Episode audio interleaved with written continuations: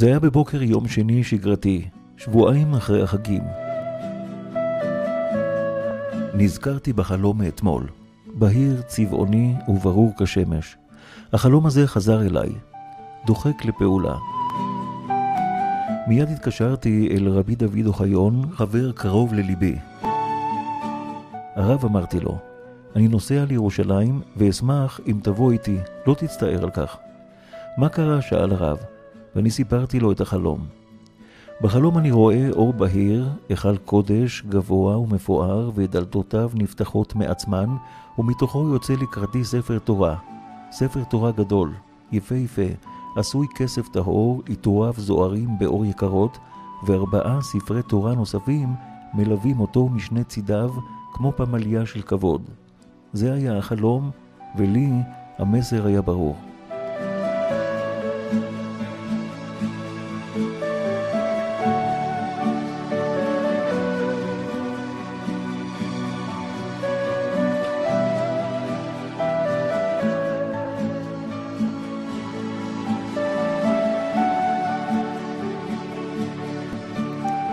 זיכרונות ממפגשים עם הרב עובדיה יוסף עמדו לנגד עיניי. היה לי קשר מיוחד עם הרב, קשר רוחני שנוצר במשך השנים. בעקבות סיפורים אישיים קטנים בהם הרגשתי את גודל אהבתו של הרב אליי.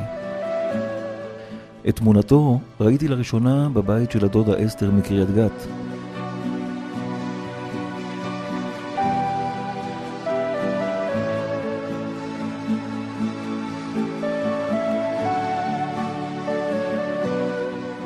כאשר שידרתי ברדיו, בעיצומה של התוכנית שער השמיים, קיבלתי שיחת טלפון לאולפן. תרשום את המספר של הרב עובדיה יוסף, תתקשר אליו ותעלה אותו לשידור. התרגשתי מאוד.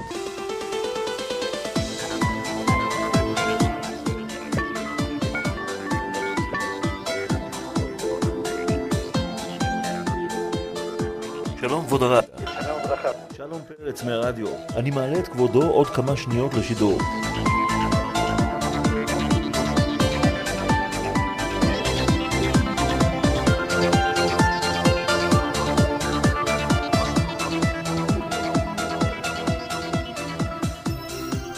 שלום לראשון לציון, הרב הגאון, הרב עובדיה יוסף שליטה. שלום וברכה. ברצוני לברך אתכם, אתם המארגנים המפעילים את הרדיו, שהקדוש ברוך הוא ימלא משעות לבריכם לטובה ולברכה.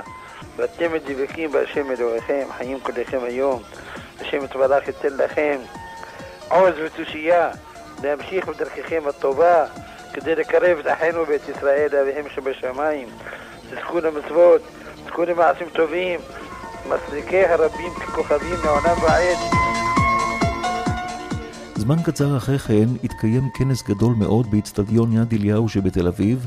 הרב היה הדמות המרכזית בכנס הזה. היו שם כעשרת אלפים איש, כלי תקשורת ועיתונאים רבים. שידרתי את הכנס למספר ערוצי רדיו ממתחם העיתונאים ששכן מול הבמה המרכזית. בשלב מסוים הרב עובדיה יוסף נכנס לאיצטדיון, עשרת אלפים איש נעמדו על רגליהם, קיבלו את הרב בשמחה ושירים. ליוויתי אותו בדרכו אל הבמה, ובזמן הזה שמעתי אותו חוזר על הפסוק מתהילים, אל תביאני רגל גאווה. השתרר שקט. הרב עובדיה יוסף עלה לדבר. מוריי ורבותיי, קודם כל אני מברך בקרב לב, באופן אישי, לכל אחד ואחד שנמצא כאן, בין אלה שנמצאים בפנים, בין אלה שנמצאים בחוץ, זו מסערה אגרה, שכרם כפול ומכופר, גם את הנשים. לידי עמד עיתונאי בכיר מאחד העיתונים הגדולים. הוא רשם מדי פעם בפנקס קטן. כשהרב שיבץ מילים בארמית, הוא שאל אותי מה הרב אומר. בהמשך הסברתי לו את דברי הרב. הוא התפלא מאוד לטובה.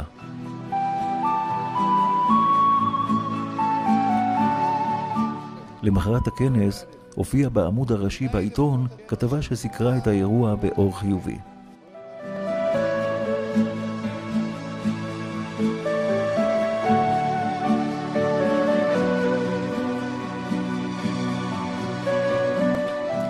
פעם, בנסיעה עם חבר לירושלים לצורך עסקי, נכנסנו לבית הכנסת שבבית הרב להתפלל תפילת מנחה. עמדנו בפתח הדלת עד שהתחילה התפילה. בינתיים, הרב עובדיה יוסף מסר שיעור לכמאה רבנים ואברכים ממקסיקו ומפנמה. כשראיתי את פני הרב, התמלאתי בשמחה. עמדנו בצד והתרגשנו מן המעמד.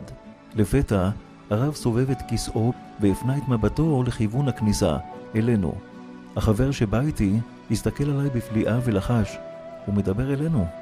כך, דקות ארוכות, עד סוף השיעור.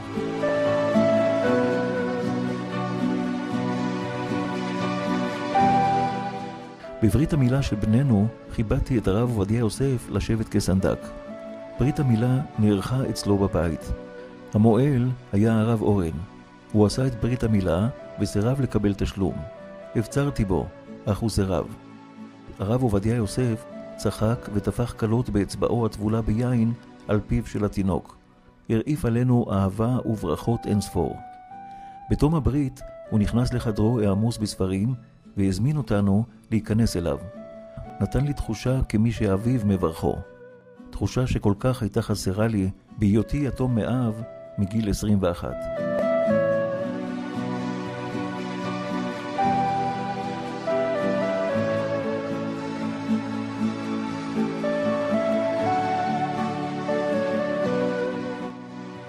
ועכשיו, בוקר יום שני, ג' בחשוון.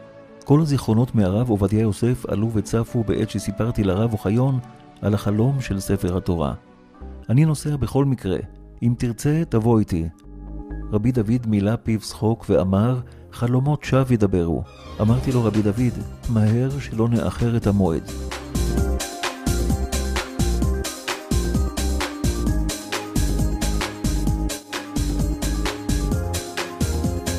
הוא הגיע ברכבו ונסענו בזריזות מנתניה לירושלים. הגענו לבית החולים הדסה עין כרם. רצנו מהר ועלינו מבוהלים במעלית לקומה שמונה. ואז המעלית נעצרה. דלתותיה נפתחו לצדדים, המון אדם נתגלה לעינינו. בתוך ההמולה לפתע השתרר שקט. הפרופסור, מנהל בית החולים, יצא והודיע בקול חנוק הודעה דרמטית. אנו מודיעים בצער רב על פטירתו של מרן הראשון לציון, נשיא מועצת חכמי התורה, הגאון הרב חיים עובדיה יוסף. מהחדר של הרב יצאו בניו, רבנים חשובים, וספר תורה בידם.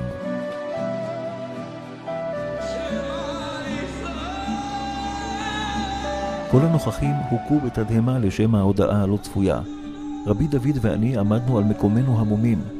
האווירה הייתה עגומה וקודרת ולפתע שמענו קול צעקה שפילח את הדממה המתוחה. כל הנוכחים הפנו את מבטם אל נער יתום שקונן בקול נכאים קורע לב. ולשם הדברים תיפחו בבכי מר. הנער פשוט הזכיר לכולנו שהפסדנו את האבא שלנו. הוא המשיך לצעוק דקות ארוכות ועצובות, מילותיו האיצו בנו בבכיות שקטות, ועינינו נשטפו דמעות. בוא נלך, אמר לי רבי דוד. אין טעם להישאר כאן. עוד מעט יהיה כאן עומס עצום של המון אדם. כדאי שנזדרז ללוויה. עשינו צעד קטן אחורנית. נכנסנו פנימה למעלית, הדלתות נסגרו לפנינו, וכאילו ירד המסך על המחזה הנורא שנגלה לעינינו. מתוך אותה מציאות עגומה שהיינו שרואים בה, לחצנו בטעות על כפתור מינוס שלוש שהוריד אותנו למרתף בית החולים. ולפני שהספקנו להבין היכן אנחנו, דלתות המעלית מאחורינו נסגרו, המעלית נעלמה במהירות למעלה. רבי דוד ואני נשארנו למטה במסדרון הארוך והחשוך. הבטתי שמאלה וימינה, והנה אלומת אור נראתה בקצה אפילת המסדרון הארוך. קרני שמש. צעדנו לכיוון האור. מכונית גדולה, כחולה, כהה במיוחד של חברה קדישה, עם דלתות אחוריות פתוחות לרווחה, חסמה את קצה הפרוזדור. בעודנו עומדים על יד המכונית בכדי לצאת תחת כיפת השמיים, הנה הרב עובדיה יוסף נמצא לידי.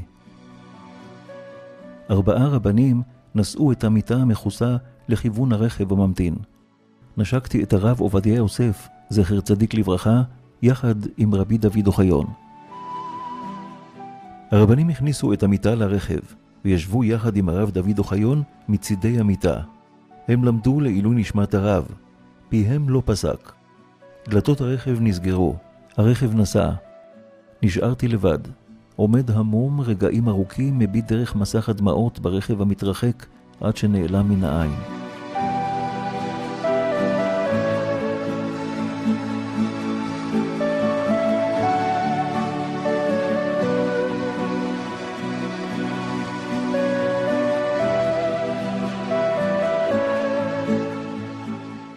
בית העלמין סנהדריה ברחוב בר אילן. ראיתי מחזה שלא נראה מעולם כמותו בארץ ישראל. כמיליון איש, אישה, זקן וילד ליוו את הרב עובדיה יוסף, זכר צדיק לברכה, למנוחת עולמים. הייתי שם, ראיתי איך רחובות ירושלים מתמלאים אט אט בנערות הדם.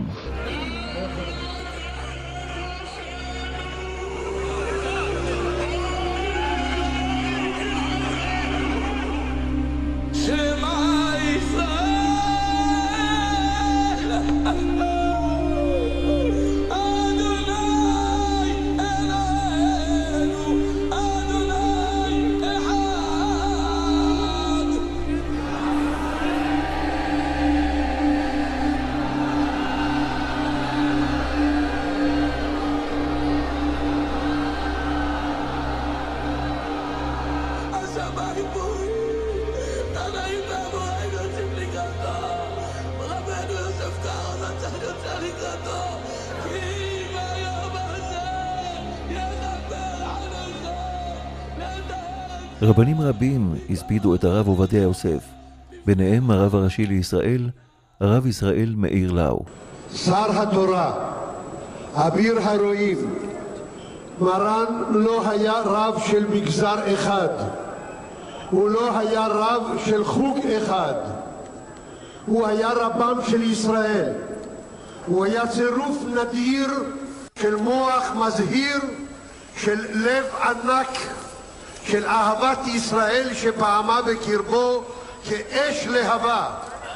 הוא לימד אותנו מהו כוחו של הרגע שאותו אין לבזבז ואותו אין לבטל על דברי חולין, על דברים שאין בהם ממש. הוא קיים את התורה מעוני, בדחקות, בדלות, שאין להם שיעור, ונתן לכולנו מוסר השכל. כמה התורה, מי שזוכה ללמוד תורה לשמה, זוכה לדברים הרבה. אהוב על הבריות, אהוב על המקום, ורוממתו על כל המעשים. תראו את ההלוויה הזאת, תקשיבו להדים של ההלוויה הזאת מפעמי הארץ והעולם היהודי כולו. מי שליבו היה פתוח כאולם להתיר עגונה, להתיר עגונה חיה, להיות שומע ענקת האביונים ודמעת העשוקים רעה בכל יום, ולכן הוא דגל בכוחא דהיתרא עדיף. אני הייתי מעז לומר עכשיו בשמו, אילו היה עכשיו עומד בפנינו הגאון, הצדיק, הקדוש, רבם של ישראל, הרב עובדיה יוסף, זכר צדיק לברכה. אילו הוא היה עומד עכשיו פה, מה היה מבקש? הוא היה מבקש, כולנו בני איש אחד אנחנו, שחלילה לא תהיה מריבה בינינו, שנזכור כי אנשים אחים אנחנו, שנחיה באהבה, באחווה, בשלום וברעות, שנהיה כולנו, כל בית ישראל, אגודה אחת לעשות רצונו של יתברך בלבב שלם.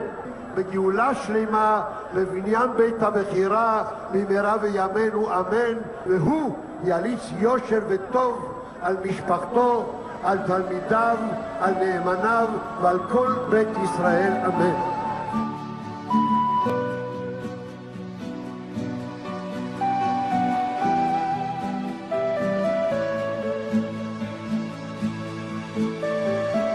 ראש ממשלת ישראל, מר בנימין נתניהו. הרב עובדיה היה מגדולי הפוסקים בדורנו. הוא היה ענק בתורה, ענק בהלכה, מורה דרך לרבבות. הוא היה חדור באהבת ישראל, אהבת העם ואהבת התורה, והוא תמיד התאים את הפסיקות שלו לרוח ישראל, אבל למציאות המתחדשת של עם ישראל בארצו. נשיא מדינת ישראל, מר שמעון פרס. לפני כארבע שעות הלכתי לבית החולים. גרוני נחנק מדמעות. לחצתי את ידו, הייתה עדיין חמה. נשקתי על מצחו, על מצחו, ראשו עדיין סימל את הגאונות שבאישיותו. זה דבר נדיר לפגוש אדם כה גדול, שכנראה הקדוש ברוך הוא העניק לנו כדי לפצות על היותנו מעטים. ורוחו תנשב בדפי ההיסטוריה של עמנו.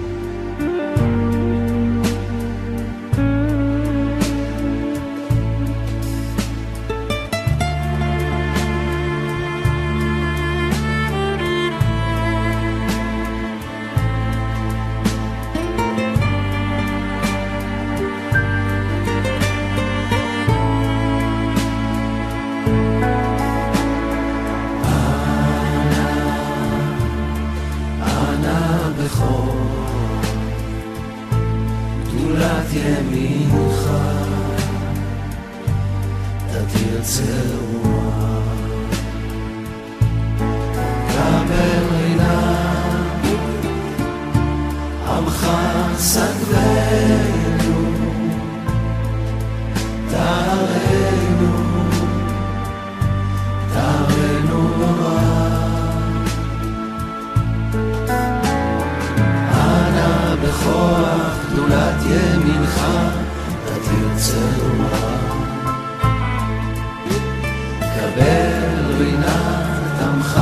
סגרנו תערנו לגיבור דורשי חוקך כבבא שואל רחם תערן רחמי צדקתך.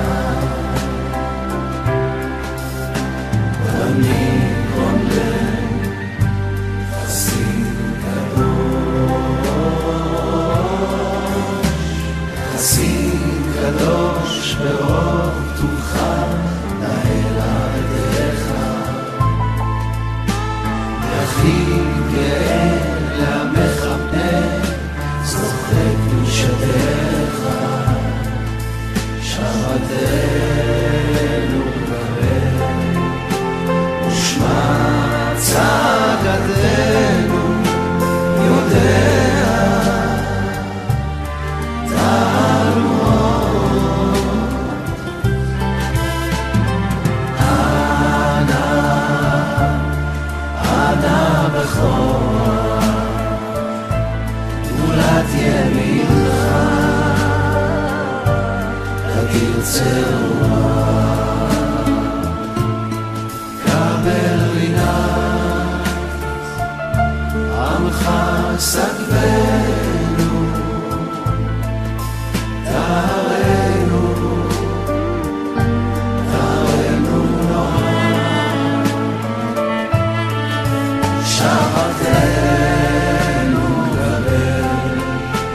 ושמע צעקתנו